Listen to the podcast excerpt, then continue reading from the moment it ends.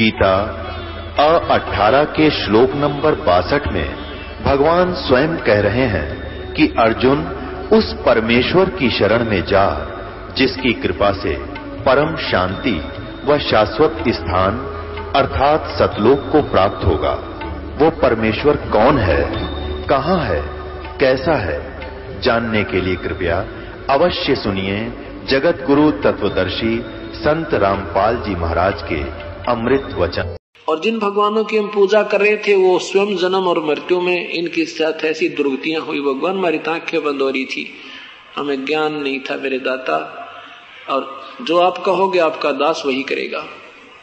परमात्मा ने कहा, जो वो पूजाएँ की तुमने रखी हुई है ना, मूर्ति वगैरह, वो नहीं रहनी चाहिए, उसको जल प्रवाह कर दो समुद्र में। और केवल कहते हैं गुरु की पूजा में सब पूजाएँ आ जाती है, क्योंकि उसमें इतना ज्ञान था नहीं, केवल यही सतगुरु ने बताया कि गुरु की पूजा में सब पूजा आ जाती वो स्वयं मालिक आए हुए थे, उपदेश ले लिया और सदगुरु की हाथ से बनी हुई चित्र मिलते थे वहाँ पर, वो ले लिए और जहाज़ लेकर के चल पड़ा विदेश के लिए। और उसमें से जो सारी मूर्तियाँ थी, देवी देवता की, गणेश की सब शेरा वाली की, संतोषी माता की, सब पूरा कमरा बना रखा था। धार्मिक व्यक्ति होते हैं, वो ऐसे संग्रह करके रखते हैं, सब देवताओं की पूजा करते हैं। क्योंकि वो भक्ति के व्यापारी होते हैं और भक्ति का व्यापारी जो है वो लूट लूटना चाहता है कि सारी लूट लूट लो। गणेश जी ने भी लूट लो, शिव जी ने भी लूट लो, भगवान कृष्ण ने भी लूट लो। इनसे भी लाभ मिल जावे, इनसे भी मिल जावे। तो इसलिए वो सब मूर्तियों की ढेर रखी हुई थी, श्रद्धा होती है। तो क्या किया सेठ जी ने? सारी मूर्ति इकट्ठी करके और चलते जहाज़ में, समुद्र में जल प्रवाह कर दी। एक मूर्ति अपने सतगुरु की लगा दी। अब वो तो भगवान भी वही थे और गुरु भी वही थे। अब ये आजकल के नकली गुरु अपने आप को भगवान कहलाते हैं कि गुरु भगवान होता है। भगवान गुरु जो है इष्ट इष्ट हमारा जो मालिक होता है और गुरु उससे मिलाने वाला एक मीडिया होता है। ये तीन सतिथि न्यारी होती है। लेकिन हमने गुरुजीव को ईश्वर के तुल्य मानकर चलना पड़ेगा। लेकिन फिर भी इष्ट अलग ही होता है। अब जहाज़ के अन्य सेठ, सेठों ने देखा कि दामोदर जी तो बहुत बड़े श्रद्धालु थे और इतनी देवताओं की मूर्ति थी। ये कहाँ गई? उसका मंदिर देखा, उस जहाज़ में बना रखा था। खाली एक मूर्ति टंगरी कबीर जुलाए की। तो उन्होंने पूछा, सेठ जी वो देवी देवताओं की मूर्ति कहाँ रख दी आपने? ये क्या कर दिया आपने? कहाँ गई वो? सेठ जी ने कहा कि मैंने भाई नाम ले लिया। और नाम लेने के बाद कहते हैं गुरु जी की पूजा करनी होती है। भगवान, ये देवता भी राज़ी नहीं होते जब गुरु की पूजा करके इनकी पूजा करते हैं। इसलिए गुरुदेव के आदेश से मैंने जल प्रवाह कर और ये गुरु जी कौन है तेरा? भैया मेरा भगवान है, सेठ जी ने कहा। के नाम है इनका कि कबीर जुलाहा, कबीर नाम है इनका। वो काशी के सेठ कहने लगे वो धानक वो जुलाहा के, वो धानक अब सेठ जी कहने लगे, भाई, कुछ भी कहो तुम। मेरा तो यू भगवान हो गया और मेरे हृदय ने मान लिया। अब तुम कुछ भी कहो, मेरे लिए परमात्मा है। तो उसका नाम कबीर दर दिया। सेठ, सेठों ने व्यंगात्मक उनको कबीर कहने लगे, दामोदर को, कि वो आ गया कबीर। और परमात्मा की महिमा, क्योंकि एक दो महीना सेठ वहाँ रुका था। और सतगुरु की लीला सुनी थी, लोगों को लाभ हुए उन्होंने सुनाए थे। उनकी सुनी हुई कथाओं को जहाज़ में अपने अन्य सेठ साथियों को दामोदर दो महीने तक सुनाता गया जहाज़ से पार करने में। तो वो दूसरे कहने लगे, अभी पागल हो गया। न्यू कहने लगे, यो आ गया कबीर, वो आ गया कबीर। आजा कबीर सेठ आजा भाई।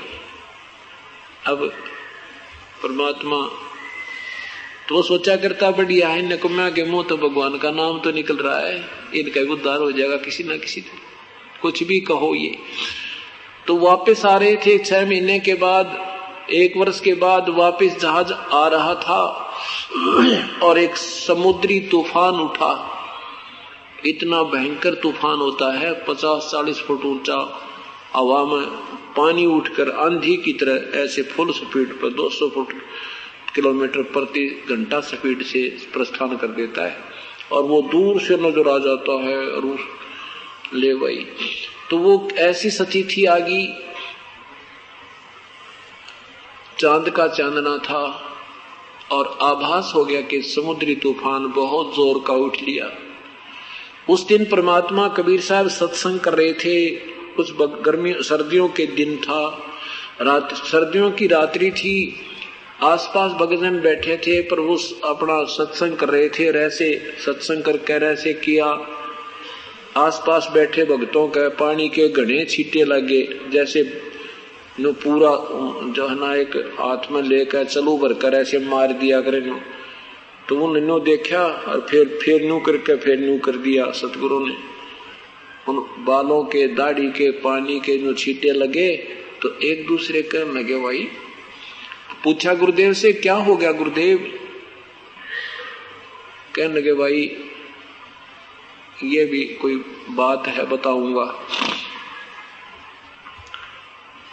कि एक दा, जो दामोदर सेठ है नाम लेके गया था उसका जहाज़ डूबा था भाई। वो जहाज़ बचाया मैंने जाके। और नीताज उस बेचारे का अंत समय था, शरण मना होता ना, आज वो कति खत्म हो जाना था। अब वो नादान बैठे थे ना, वो इन सोचे, अब गुरु जी घनी भीड़ हो रही थी और बात सत्संग कर रहे थे, शब्द गावे थे, पसीने आगे होंगे। मन में खोट घना हो जाए, हमारा रहता है काफ़ी समय तक कि गुरु जी भी एक आधी बार तो ना कभी झूठ बोलने हमारे सामने बैठे हैं अन्नों का जहाज़ बचा का आए।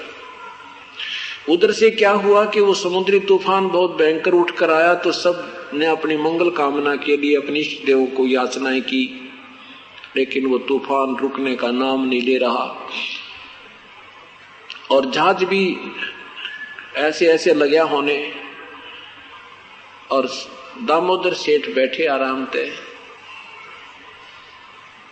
अब दूसरे सेठ जाकर कहने लगे, दामोदर आज तो भाई कति सारा जोड़ा जाड़ा धन और उनका परिवार भी कईयों का साथ था, सेठों का।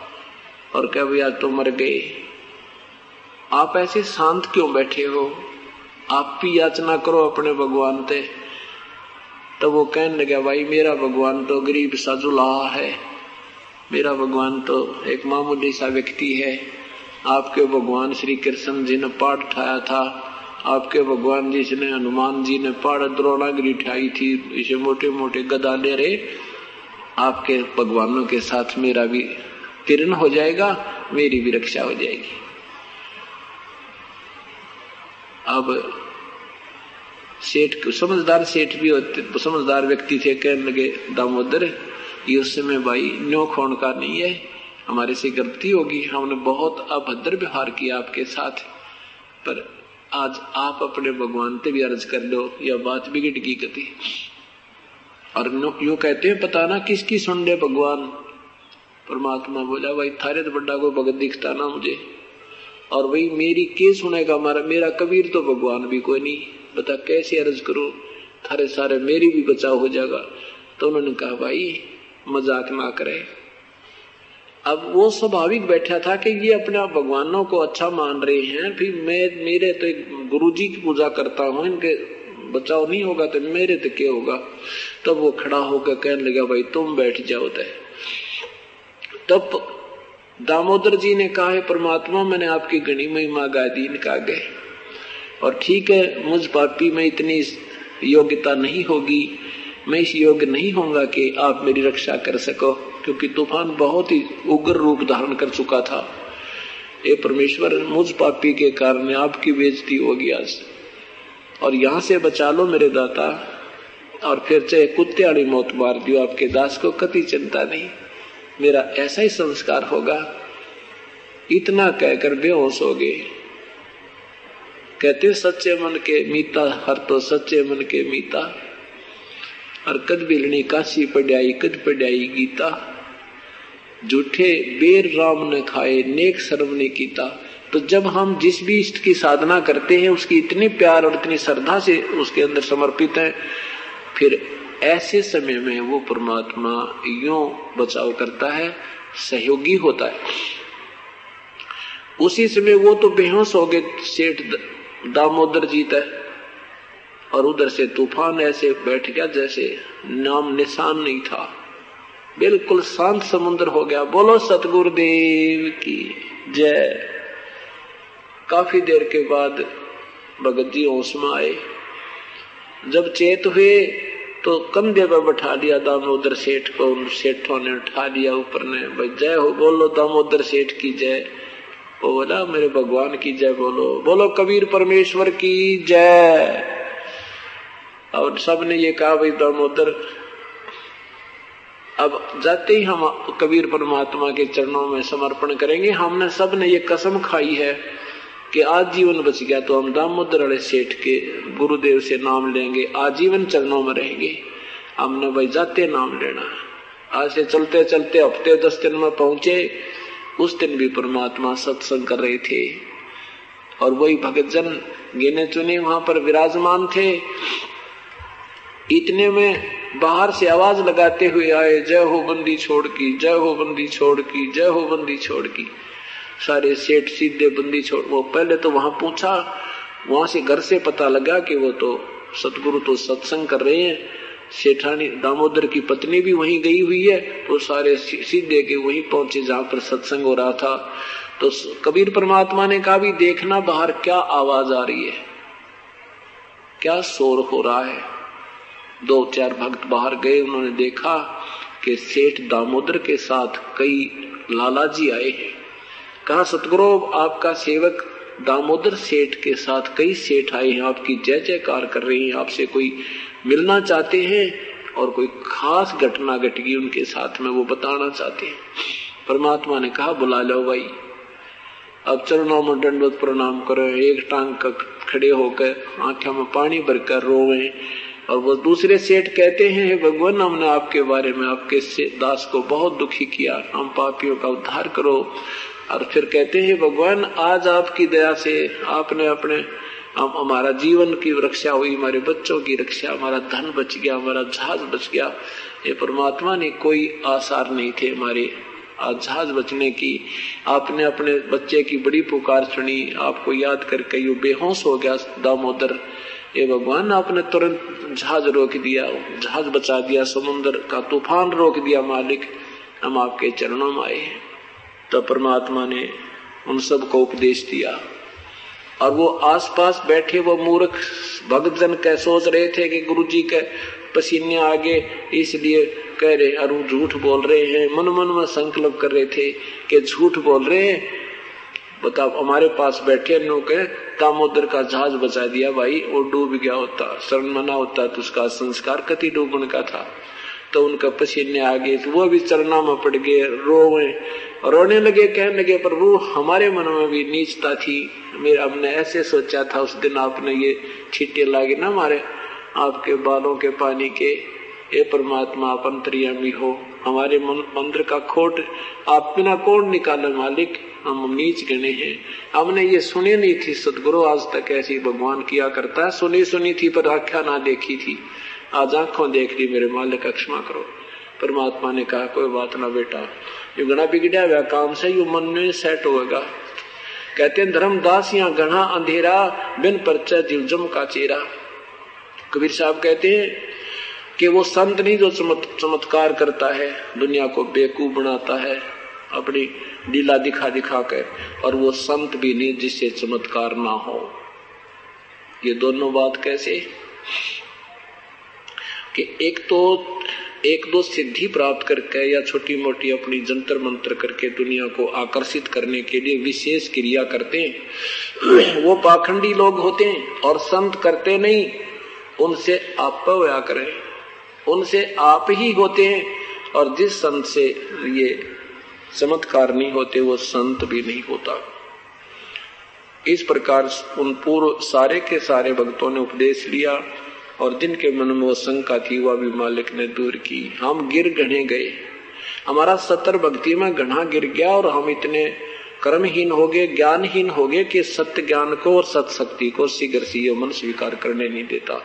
और ये सब ये सब विकार निकालने के लिए सत्संग किए जाते हैं, आपको यहाँ बुलाया जाता है। ये रह रह कर ये आपको एक पढ़ाई पढ़ाई जाती है ताकि ये मन पापी अपने बीच में डामा डोल ना कर दे, आपका बेड़ा पार हो जाए और एक दिन इसी प्रकार आपका बेड़ा पार भी होएगा, क्योंकि करत करत अभ्यास से और जड़मती होत सुजान रसरी आवत जात ते सिल पे पड़े निशान। पत्थर भी निशान हो जाता है ऐसे बार बार की सत्संग सुनेंगे, अपने भगवान की महिमा सुनेंगे। ये मन सरेंडर कर देगा, एक दिन अर्नु कहेगा, भगवान कबीर साहब ही है। अब तो ये काल का दूत है, उन्हीं महिमाओं को गाता फिरता है, उन्हीं पर ज़्यादा विश्वास करता था। अब ये आत्मा प्रबल हो जाएगी, इसको धिकारने लग जाएगी, और अपने भगवान पर पूर्ण विश्वास होगा। और विश्वास होने के बाद ही फिर आपको वो सार नाम स्वीकार होगा। बोलो, सतगुरुदेव की परम पिता, परमात्मा, पूर्ण ब्रह्म कबीर परमेश्वर, हम काल जाल में फंसी हुई आत्माओं को पुनः अपने निज घर की याद दिलाने के लिए स्वयं आते हैं। यहाँ के भगवान ब्रह्म द्वारा, ज्योति निरंजन द्वारा अपने अधूरे ज्ञान के द्वारा एक भ्रम जाल इतना फैला दिया गया है कि हम परमात्मा की सकल और सूरत से भी अपरिचित हो गए हम परमात्मा की परिभाषा से भी अपरिचित हो चुके हैं। परमात्मा को निराकार निराकार निराकार की रट लगा के परमात्मा से रुचि समाप्त कर दी। ऋषियों ने समाधियाँ लगाई हज़ारों वर्षों तक। प्रयत्न किए, परंतु परमेश्वर नहीं मिला, क्योंकि उनको परमात्मा प्राप्ति वाली साधना नहीं मिली। कारण है कि पवित्र गीता जी अध्याय नंबर चार के मंत्र नंबर चौतीस में लिखा है कि उस परमेश्वर के परमात्म तत्व को, उस परमात्म, परमात्मा पूर्ण ब्रह्म के वास्तविक ज्ञान को, यानी तत्व ज्ञान को गीता बोलने वाला प्रभु कह रहा है कि मैं नहीं जानता उसको किसी तत्वदर्शी संत से पूछो। फिर वो संत जन जैसे तुम्हें बताएँ, उस तरह साधना कीजिए। अपने विषय में अध्याय नंबर आठ के मंत्र नंबर पाँच और सात में कहा कि मुझे याद कर, मेरा ही सिमरण कर। युद्ध भी कर, तू मुझे ही प्राप्त होगा, कोई शंका नहीं। आठवें अध्याय के पवित्र गीता जी अध्याय नंबर आठ, श्लोक नंबर छह में कहा है कि ये विधान है प्रभु का, कि अंत समय में जो जिसका सेवन करता हुआ प्राण त्याग कर जाता है, उसी को प्राप्त होता है। यही परमेश्वर बताते हैं कि जहाँ आशा ता बासा होई, मन कर्म वचन सुमरियो सोई। अपनी महिमा, अपनी पूजा की विधि आठवें अध्याय के तेरहवें श्लोक में लिखा है कि ओम इति एक अक्षरम ओम इति एक अक्षरम ब्रह्म व्यवहारन माम अनुसमरण यह प्रियाति तजन देहम। सयाति परमाम गतिम। अपनी साधना को गीता बोलने वाला प्रभु ब्रह्म कह रहा है कि मेरा तो केवल एक ओम नाम, एक ओम शब्द है, अक्षर है। और कोई मंत्र मेरे साधना का नहीं है। और उसको जो अंतिम श्वास तक शरीर छोड़ने तक सिमरण करता रहेगा। और शरीर छोड़कर जाता है, उसी के सिमरण में जाता है तो मुझे प्राप्त होगा। मेरे वाली परम गति को प्राप्त होगा और अपनी परम गति को गीता बोलने वाला प्रभु सातवें अध्याय के आठवें, अठारहवें श्लोक में, सातवें अध्याय के अठारहवें श्लोक में कहता है कि ये ज्ञानी आत्मा जो है, जिनको प्रभु की विशेष तरफ़ लगी है, ये हैं तो उद्धार, अपना जीवन भी न्यौछावर कर दिया, मरने से भी नहीं डरते परमात्मा के लिए, शरीर जाओ चाहे रहो। लेकिन ये मेरे वाली अनुतमाम गतिम आश्रित है। ये मेरे वाली अनुतमाम गति में, घटिया गति में, मेरे से मिलने वाली वो जो सुविधा है, उस घटिया सुविधा में ही आश्रित है। क्योंकि क्यों? इनको वो परम संत नहीं मिला। इनको वो तत्वदर्शी संत नहीं मिला। गीता जी के अध्याय नंबर सात में के उन्नीस में निर्णय दिया है कि बहु बहु नाम जन्मानाम अंत्य ज्ञान माम ज्ञानवान माम प्रपदते बहु नाम जन्मानाम अंत्य ज्ञानवान माम प्रपदते मेरी पूजा भी, ब्रह्म तक की साधना भी, बहुत कौन ना जाने कितने जन्म के जन्म के, अंत के जन्म में कोई ज्ञानी आत्मा ब्रह्म तक की साधना करता है। नहीं तो नीचे के देवी, देवता, माता, मसाणी पितर पूजाओं में अपना जीवन व्यर्थ कर जाता है। ब्रह्मा, विष्णु, महेश तक तीनों गुणों की पूजाओं तक लगा रहता है। और वासुदेव सर्वमिति महात्मा सो दुर्लभ ये बताने वाला कि वो वासुदेव वासुदेव का अर्थ होता सर्वव्यापक, सर्वशक्तिमान, सबका पालन करता। वो पूर्ण ब्रह्म तो कोई और है, और वही पूजा के योग्य है, वही सर्वशक्तिमान है, वही कर्म विनाशक है, वही तीनों लोकों में प्रवेश करके सबका धारण पोषण करता है। ये ज्ञान देने वाला संत तो बड़ी मुश्किल से मिलेगा। और फिर कहा, वो मिल जाए तो फिर उसके बाद उस परम पद परमेश्वर की खोज करनी चाहिए। जिसमें गए हुए साधक फिर लौटकर संसार में नहीं आते, अर्थात उनका फिर किसी रूप में वापस आना नहीं होता। गीता जी के अध्याय नंबर पंद्रह के मंत्र चार में लिखा है। इस तरह व्याख्या करके बताया कि आठवें अध्याय के सातवें श्लोक में लिखा है, कि तू युद्ध भी कर और मेरा सिमरण भी कर, तू मुझे ही प्राप्त होगा नो डाउट आठवें अध्याय के आठ, नौ, दस तीन मंत्रों में, श्लोकों में लगातार कहा है कि जो साधक उस परमेश्वर की साधना करता है, फिर उसी को प्राप्त होता है। एक समय की बात है।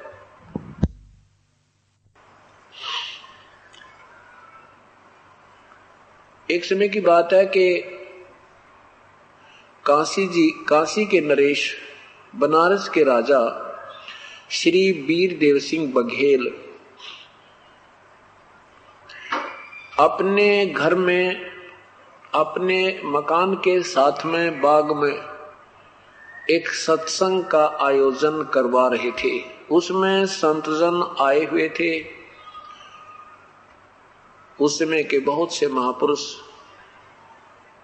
राजा को प्रसन्न करने के लिए अपने अपने तरीके से पूजाएँ भी कर रहे थे अपने अपने ज्ञान का वहाँ प्रचार कर रहे थे। राजा के आदेश से श्रोतागण भी बहु संख्या में वहाँ श्रवण करने के लिए आए हुए थे। उसी समय परमेश्वर पूर्ण ब्रह्म कबीर साहब भी वहाँ उस सत्संग में उपस्थित हुए।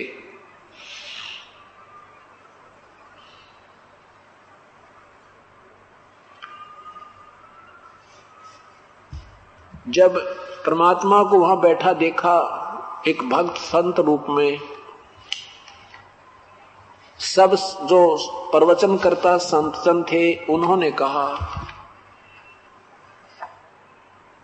कि महात्मा जी, भक्तजन, आप भी कुछ सत्संग सुनाइए।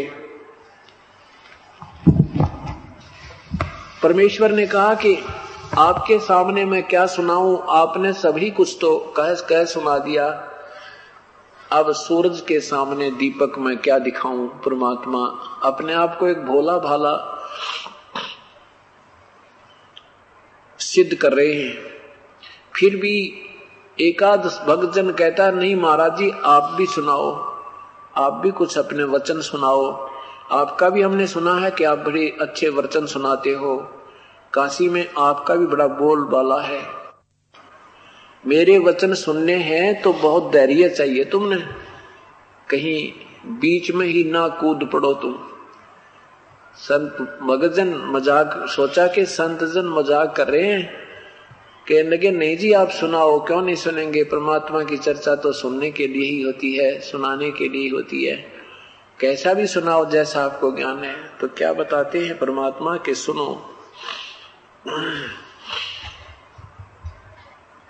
कि अभी सत्संग में भगत संत जन सुना रहे थे कि ब्रह्मा, विष्णु, महेश सर्वशक्तिमान है, श्री विष्णु जी अजर अमर हैं, इनके कोई माता पिता नहीं है।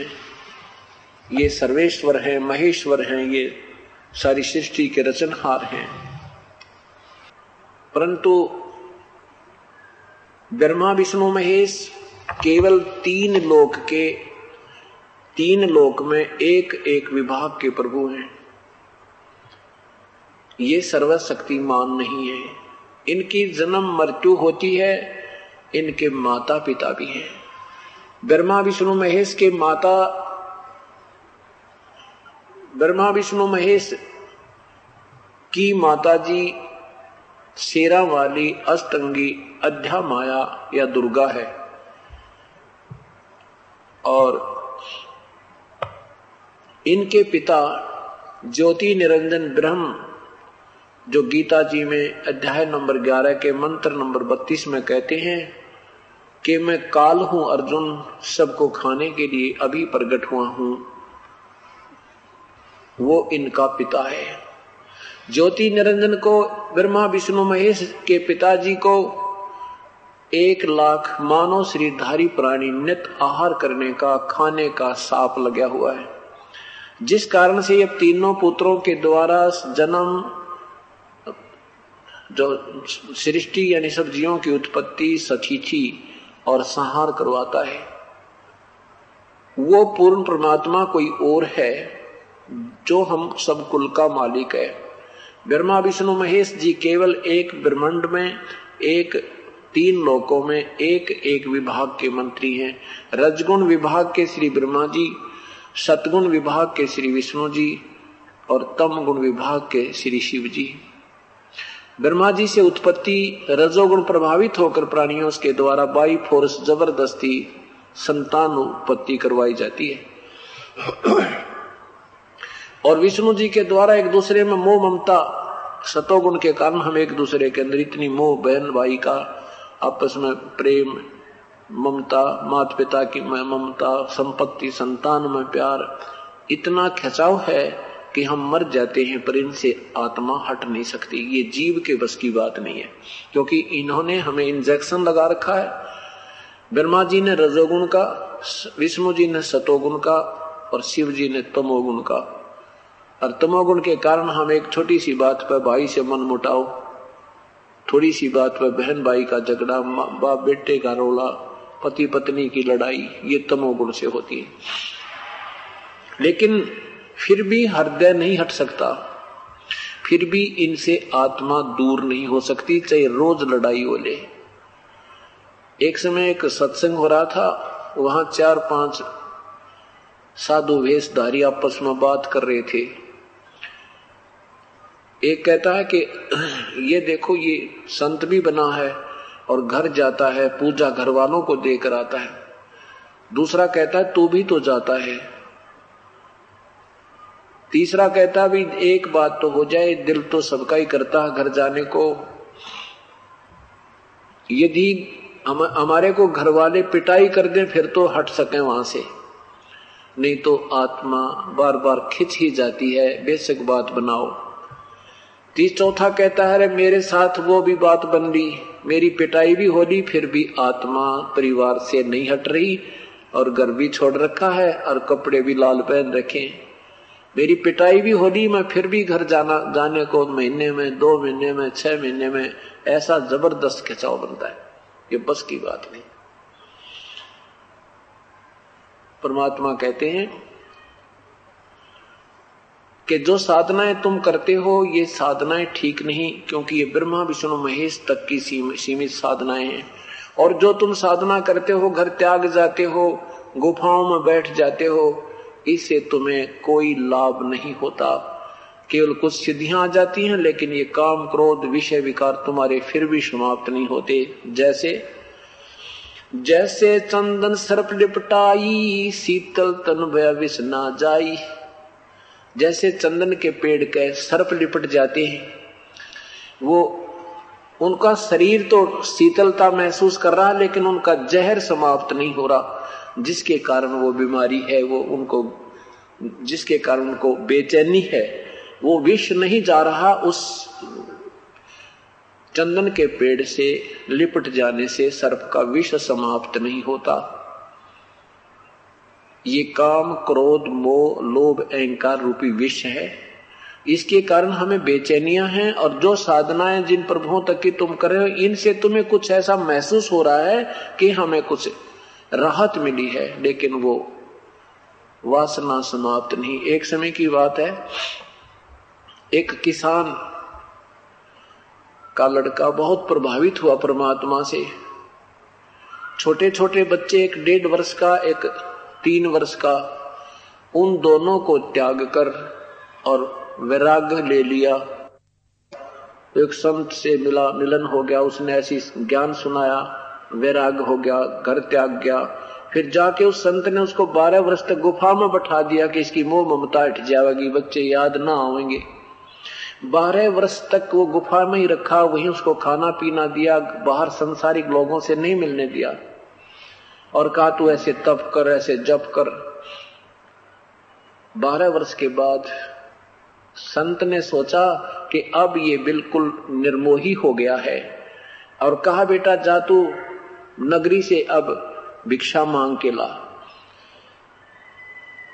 अब जो ही वो संत जन जो घर त्याग कर गया था, एक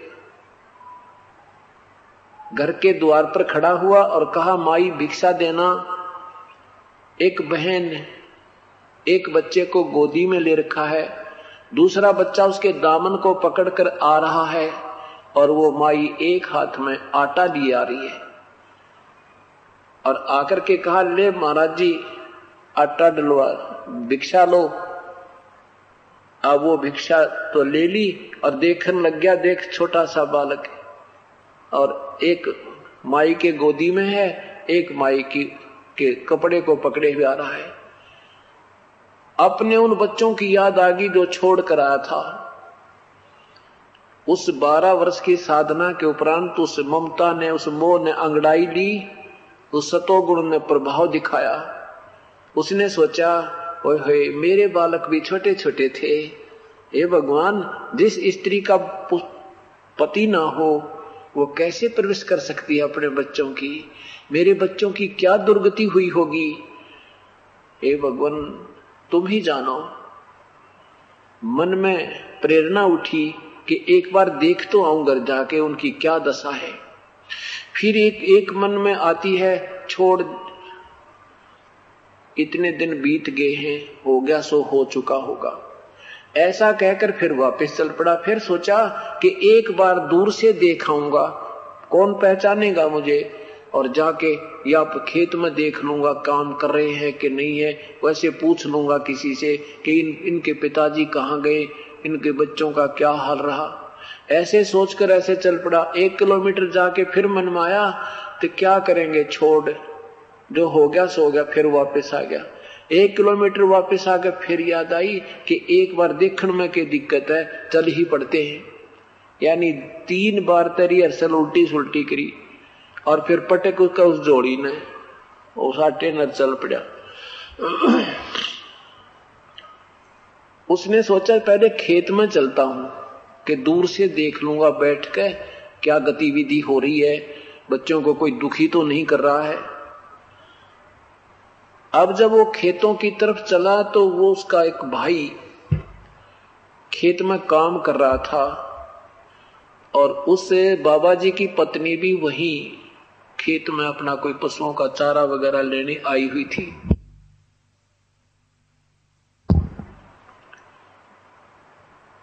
तो उसने उस बाबा जी की पत्नी से उसके भाई ने कहा कि देखो वो मेरा भाई आ रहा लग रहा बाबा जी बन गया था।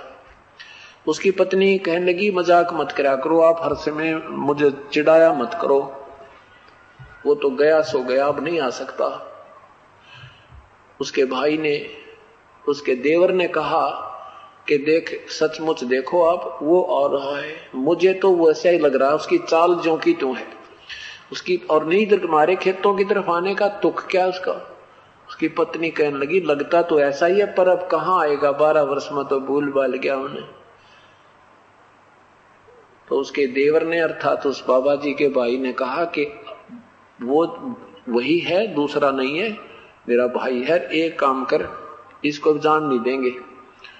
मैं एक बात कहूँगा, तू ऐसे थोड़े नाटक कर दे, वह बोली, बता के करूँ कि मैं तुम्हारे खेत में ये शीशम लग, है ना इस वृक्ष को मैं काटूँगा, ऐसे बहाना सा करूँगा, और तू शोर मचा दिए कि मेरा मेरा पति होता ना तो तू के काट लेता, हमारी गिर ज़बरदस्ती कर रखी है।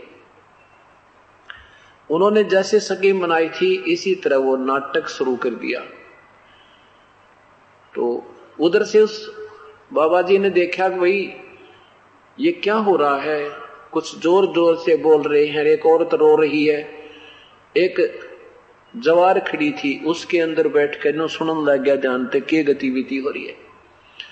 तो वो उसकी पत्नी कह रही है कि तू हमारे खेत की शीशम को काट रहा है, मेरा पति आज होता तो तू कैसे काट लेता वो कहता है कि मैंने उस पटवारी से पैमाइश करवाई थी, ये दो फुट यहाँ तक दौड़ी आती है कल इस खेत ने भी यहाँ तक लूँगा थरे ने और शीशम शीशम की बात छोड़ तू तो वह कहती है कि देख, मेरा धनी होता ना तो तू हमारी ज़मीन ने भी अड़पना चाहे और हमारी शीशम भी काटे।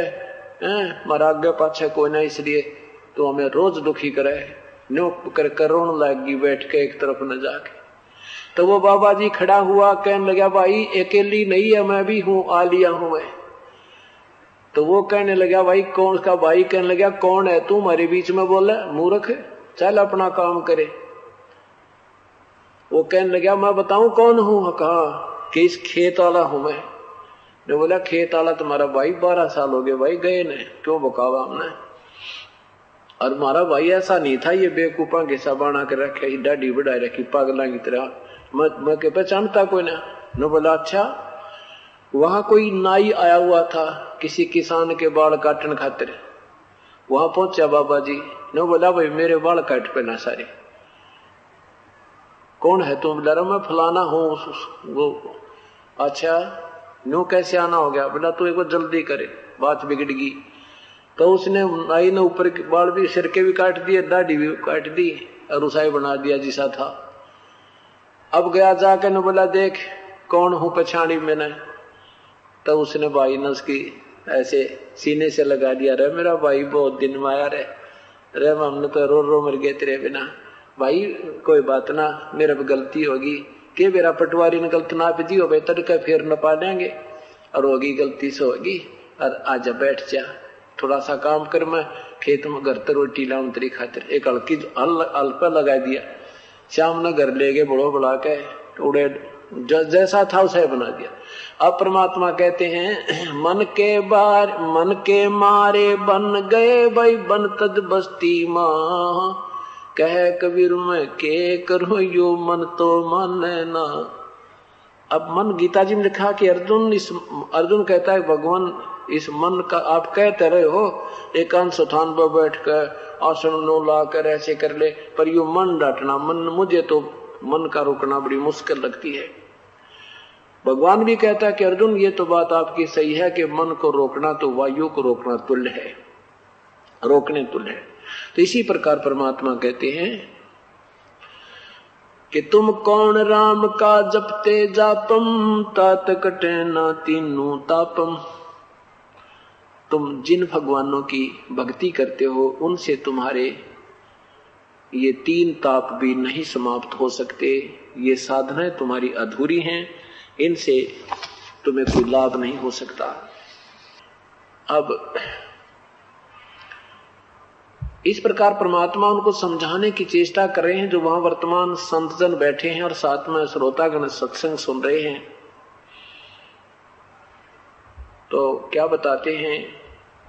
अपनी साधना पूछते हैं कि आप क्या करते हो? आप कौन हो? ये कैसी उठपटांग बातें कर रहे हो? ब्रह्मा, विष्णु, महेश, से भी ऊपर कोई तुम शक्ति बता रहे हो? तो परमात्मा क्या सुनाते हैं? दृष्टि पड़े सो धोखा रे खंड पिंड ब्रह्मंड चलेंगे फिर न रेसी लोकारे। क्या बताते हैं? दृष्टि पड़े सो धोखा रे यानी जो भी ये दिखाई देते हैं, ये कहते हैं, ये धर, अंबर, कैलाश। दृष्टि पड़े सो फना है धर, अंबर, कैलाश। और कृत्रिमबाजी झूठ है, तुम सुरत समो श्वास तुम साथ, वास्तविक साधना कीजिए, और जो साधना तुम कर रहे हो, ये बिल्कुल व्यर्थ है, एक अन्य की नहीं है। दृष्टि पड़े सो धोखा रे खंड पिंड ब्रह्मंड चलेंगे, थिर रेसी लोकारे। रजगुण ब्रह्मा सतम गुण शंकर, सतगुण विष्णु कहा वैरे? चौथे पद का भेद नियारा, कोई बिरला साधु पावे रे दृष्टि पड़े सो धोखा रे जो भी तुम्हें दिखाई दे रहे हैं ये ब्रह्मांड, सूरज, चाँद, सितारे, ये सब धोखा है। ये काल का मिथ्या जाल है। ये सब विनाश हो जाएँगे। ये कोई भी नहीं रहेगा। रजगुण ब्रह्मा, तम गुण शंकर, सतगुण विष्णु कहा रे। चौथे पद का भेद ने आ रहा कोई बिरला साधु पावे रे। रग यजु श्याम रग यजुर है श्याम अथर्वण, चारों वेद चित भंगीरे सूक्ष्म वेद साहेब सर्वंगी सोहंसा सतसंगी रे इन चार वेदों से रग यजुर ऋग्वेद यजुर्वेद अथर्वेद और श्याम वेद, इनसे न्यारा एक स्वसम वेद है, सूक्ष्म वेद है, उसको कोई बिरला ही संत जानता है। अलंकार अग अनुरागी दृष्ट मुष्ट नहीं आवे रे। रूप न रेख बेग विवेक न बाणी चारों वेद क्या गावे रे। आवे जावे सुहंसा कहिए, परमहंस नहीं आया रे। पाँच तत्व तीनों गुण तूरा, या तो कहिए माया हरे सुन मंडल सुख सागर दरिया, परमहंस परवाना रे। सतगुरु में भेद लखाया है सतलोक निदान रे। अगम द्वीप अमरापुर कहिए, हिल मिल हंसा खेल रे। दास गरीब देश है दुर्लभ, वो साचा सतगुरु बिल रे। दास गरीब, वो देश है दुर्लभ। वहाँ जाना बहुत मुश्किल है। कोई पूर्ण संत, सच्चा सतगुर ही पार कर सकता है। और और किसी के बस की बात नहीं है। आगे क्या बताते हैं? परमात्मा, पूर्ण ब्रह्म, सतपुरुष, अपनी महिमा बताते हुए कहते हैं, ये गुण ख्याल कौन मन बोरे का आवे का जावे रे? ज्ञानी, गुणी, मुनि, सब भूले, चारों वेद पढ़ावे रे। अक्सर मैनी अक्सर बोले, सुख संवेद को गावे रे। मुसलमान धरणी बिच धरिए, हिंदू अगन जरावे रे। दोहू दीन की एक माटी, एक दूसर कौन कहावे रे। सालग सदा जगत सब पूजे, अड़सठ तीर्थ नावे रे। गरुड़ पुराण प्राणी सब सुन ही वो बहुविध पिंड भरा मेरे अंत कोट चौरासी भटक जन्म जन्म डैका मेरे राजा परजा पशु पखेरु शुक्र समान बनावे रे। पंच अग्नि झरने जल बैठे धूमर पान जुलावे रे। भवर गुफा का घाट विखम है, बंक नाल नहीं पावे रे। गगन मंडल में बाठी सर्वे, चोखा फूल चवावे रे। परानंदनी काम धेन है, छिन छिन माही दुहावे रे। जाके गर्भ नहीं रहता वा वा बन जाना गावे रे। खीर खुरदनी भोजन हंसा, अमृत प्याला प्यावे रे। संखो गुरु गर्द में मिल गे चेल्या कौन छुटावे रे? क्या कह रहे हैं कि संखों गुरु गर्द में मिल गए? ये नादान संत थारे जैसे जो तुम बैठे हो संत। वहाँ जो सैकड़ों वक्ता आ रहे थे, हज़ारों श्रोता बैठे थे। परमात्मा कह रहे हैं, कबीर साहब संख थरित तुम्हारे जैसे संखों गुरु गर्द में मिल गए। इन चेलों को कौन छुटावे रे?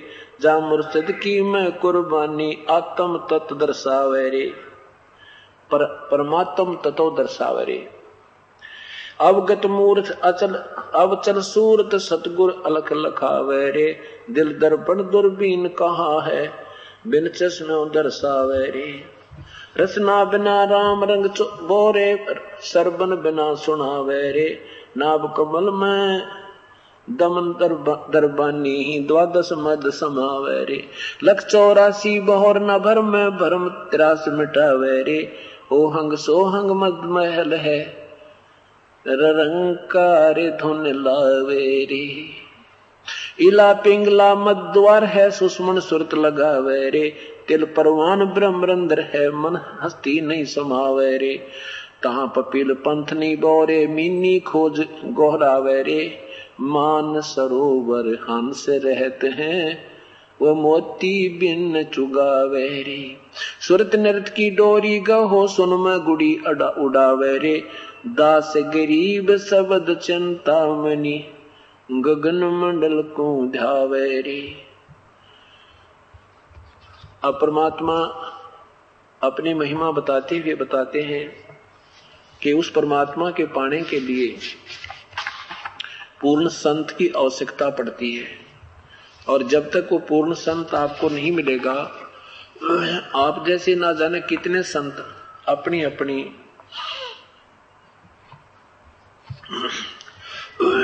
कहकर अपनी अपनी कहानी सुनाकर चले गए, उनको प्रभु की प्राप्ति नहीं हुई। क्या बताते हैं? तत् कहन को राम है दूजा नहीं देवा। तत्, यानी वैसे तो वास्तविकता ये है कि केवल एक ही परमात्मा है, दूसरा कोई भगवान है ही नहीं। यदि हम सही मानों में परमात्मा समझें तो केवल एक ही प्रभु है, दूसरा कोई है ही नहीं। जैसे गीता जी के अध्याय नंबर पंद्रह के सोलह और सत्रह श्लोक में लिखा है कि दो भगवान कहलाते हैं, एक क्षर पुरुष एक अक्षर पुरुष और ये क्षर पुरुष तो ब्रह्म है अक्षर पुरुष पर ब्रह्म है, और इन दोनों ही भगवानों के और इनके अंतर्गत प्राणियों की जन्म मृत्यु सदा बनी रहती है। ये वास्तव में विनाशी नहीं है। अध्याय नंबर पंद्रह के श्लोक सोलह, सत्रह में कहा है कि इन दोनों से कोई और ही परमात्मा है। उत्तम पुरुष है, तू अन्य परमात्मा इति उदारते, जिसे भगवान कहते हैं, जो वास्तव में परमात्मा कहने योग्य है। उसको भगवान कहते हैं। और वही भगवान की संज्ञा में है, बाकी कोई भगवान है वही तीनों लोकों में प्रवेश करके सबका धारण पोषण करता है, वो वास्तव में अविनाशी परमात्मा है। तो यहाँ उसी का ज़िक्र कर रहे हैं। आदरणीय गरीबदास साहेब अपने परमेश्वर के विषय बताते हैं। तत् कहन को राम है, दूजा नहीं देवा। ब्रह्मा, विष्णु, महेश से जाकी करते हैं सेवा। उसकी पूजा करते हैं ब्रह्मा, विष्णु, महेश से। जब तब तीर्थ थोथरे जप तप, जप, यानी ये जो तुम नाम जपते हो सेंसर नामा ओम नमः शिवाय, ओम भगवते वासुदेव नहीं। और ये तप करते हो, तीर्थों पर जाती, ये सब थोथरे काम है, ये वास्तविक भक्ति विधि नहीं है। जब तप तीर्थ थोथरे जाकी क्या आशा? और कोटि यज्ञ पुन दान से यम कटे नहीं फांसा। करोड़ों यज्ञ कर लो, कितना दान कर लो, जब तक सार नाम और सत्य नाम ये तीन मंत्र का जाप विधिवत पूर्ण संत से नहीं मिलेगा, तब तक इस काल की फांसी कटे नहीं। क्या बताते हैं आगे देखना? कि जैसे आपने दान किया, यज्ञ की ये अन्य जाप किए, ओम नाम का जाप किया। इससे आपको स्वर्ग मिल गया, महास्वर्ग मिल गया, स्वर्ग में राजा बन गए, इंद्र बन गए, पृथ्वीपति बन गए और फिर गधे बन गए। यहाँ लेन वहाँ, यहाँ देन वहाँ लेन है, ये मट नहीं झगड़ा। यहाँ कमाई की और वहाँ स्वर्ग में ठाठ कर लिए और फिर अपनी पूंजी समाप्त करके फिर चौरासी लाख नियम आगे कहते हैं ये। ऐसे झंझट मिटे नहीं। जब तब तीर्थ थोथरे जाकी क्या आशा? कोटि यज्ञ पुन दान से जम कटे नहीं फांसा। काल की फांसी नहीं कट सकती। ये जन्म मरण का दंड इन केवल इस विधि से नहीं कट सकता जब तक तत्व, भेद और पूर्ण सतनाम और सार नाम नहीं मिलेगा। यहाँ देन वहाँ लेन है ये मिट नहीं झगड़ा। वो बिना पंथ की बाट है पावे को दगरा। कि जैसे तुम यहाँ कहते हो ना भाई मूल कमल में जावे, मूल से नाभि में आवे, स्वाद चक्कर में फिर नाभि कमल में, हृदय कमल में, कंठ कमल में, फिर त्रिकुटी कमल में। कहते हैं, त्रिकुटी कमल के बाद एक तो सहस्रार कमल को और एक वो ब्रह्मरंध्र को जाती है। कहते हैं, उस ब्रह्मरंध्र के बाद भी एक ऐसा रास्ता आ जाता है कि कोई रास्ता नहीं है। वहाँ केवल वो परमात्मा ही, पूर्ण परमात्मा ही साथ लेकर जाता है। तो वो बिना पंथ की बात है, बिना रास्ते का सफ़र है। तो वहाँ कौन ले जाएगा? जो वहाँ का भेदी होगा, वही आपको ले जा सकता है। बिन इच्छा जो देत है सो दान कहावे। फल बाचे नहीं तास, फल चावे नहीं तास का अमरापुर जावे। जो भी दान करते हैं, कहते बिन इच्छा। जो भी दान धर्म करे, पूर्ण संत से उपदेश प्राप्त करने के उपरांत, वो दान धर्म आपको लाभ देगा। लेकिन कैसे करे कि उसकी कोई प्रतिफल नहीं चाहे? प्रतिफल चाह कर करोगे तो उसका फल यही मिल जाएगा। जैसे आपने कहा कि भगवान, मुझे ऐसा मेरे, ऐसा हो जाए, मुझे ऐसा लाभ हो जाए तो मैं आपका एक पाठ करवा दूँ। आपने वो पाठ संकल्प कर दिया, आपने धर्म कर दिया, यज्ञ कर दी, उसका आपको फल मिल गया, आगे उसका कुछ नहीं मिलता। वो आपको लाभ तो यही हो गया, यहाँ बराबर हो गया। उसके लिए क्या बताया कि अपना एक मनुष्य जीवन समझ कर ये करते हो गुरुदेव के बताए हुए सब क्रियाओं को करते रहो। फिर आपको दोनों फल मिलेंगे। उस पुण्य का वो वास्तविक लाभ भी मिलेगा और साथ में थोड़ा मंदा कर भाई, कुंजा बहुत है। बिना इच्छा यानी उसकी कुछ वापसी प्रतिफल ना चाहते हुए एक अपना कर्तव्य समझकर दान करते चलो, उसके दोनों लाभ मिलेंगे। वो दान वाला लाभ भी मिलेगा और साथ में परमात्मा पाने वाले, परमात्मा के प्राप्ति के लिए जिस धन की आवश्यकता है, उसमें भी उसको कन्वर्ट कर दिया जाएगा, वो सिमरण में भी आपका काउंट होगा। तो यहाँ बताते हैं, बिन इच्छा जो देत है, सो दान कहावे, फल चावे नहीं तास का फिर अमरापुर जावे, अमरापुर सतलोक में। सकल दीप नौ खंड के छतरी जिन जीते, सो तो पद में ना मिले विद्या गुण चीते।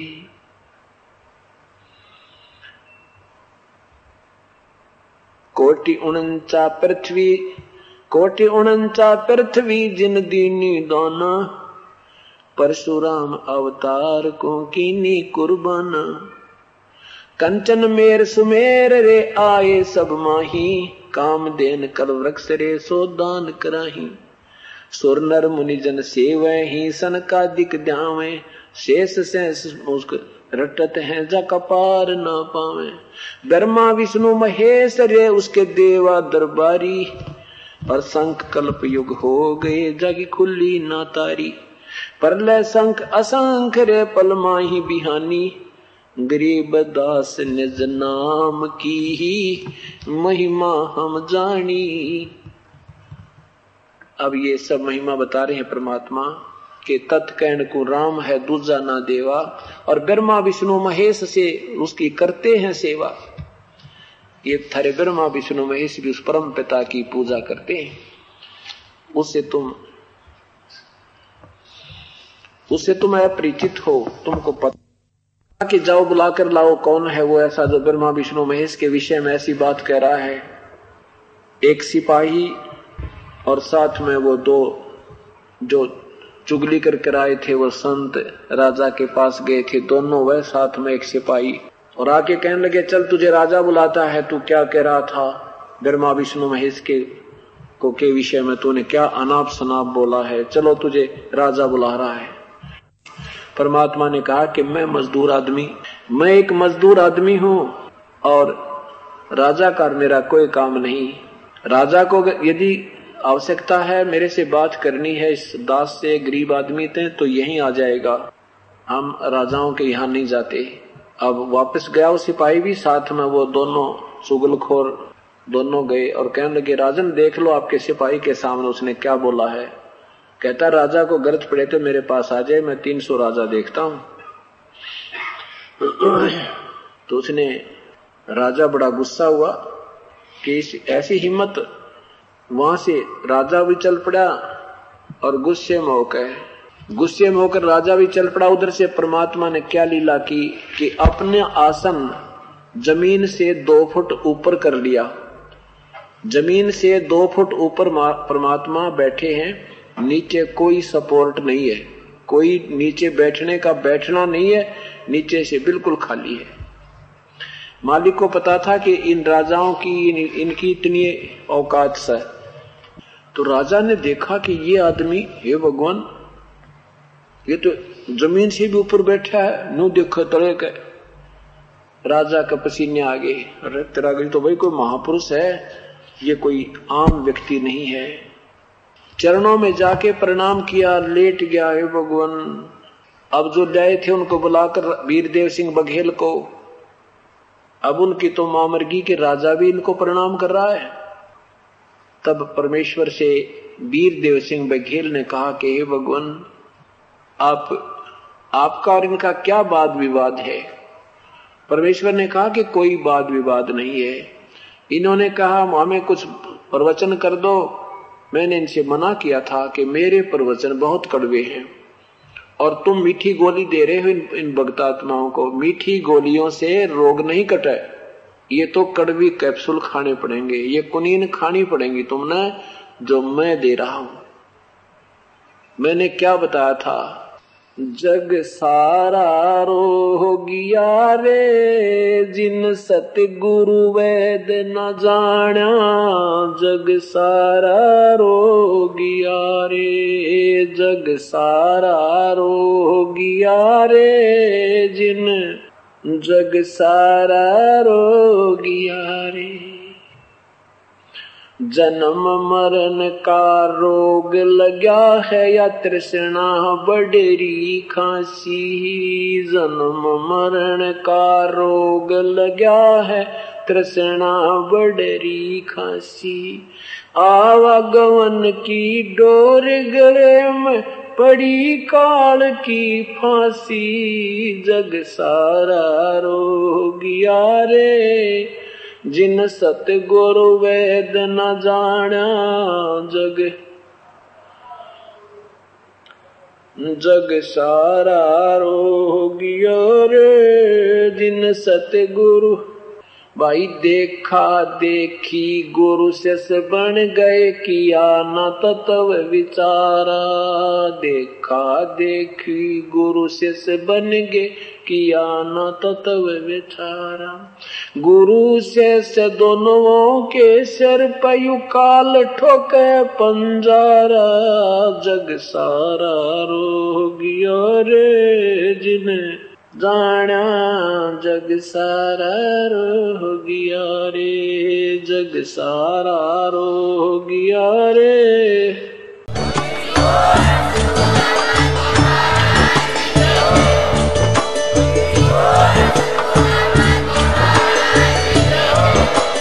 आप सुन रहे थे जगत गुरु तत्वदर्शी संत रामपाल जी महाराज जी के मंगल प्रवचन। अधिक जानकारी के लिए विज़िट कीजिए हमारी वेबसाइट www.jagatgururampalji.org संत रामपाल जी महाराज जी के शुभ आशीर्वाद से पूरे विश्व भर में 500 से भी ज़्यादा नाम दीक्षा केंद्र हैं, जिन पर संत रामपाल जी महाराज जी द्वारा ऑनलाइन निशुल्क नाम दीक्षा दी जा रही है। अपने नजदीकी नाम दीक्षा केंद्र का पता करने के लिए संपर्क करें। Eight two two two eight eight zero five four one.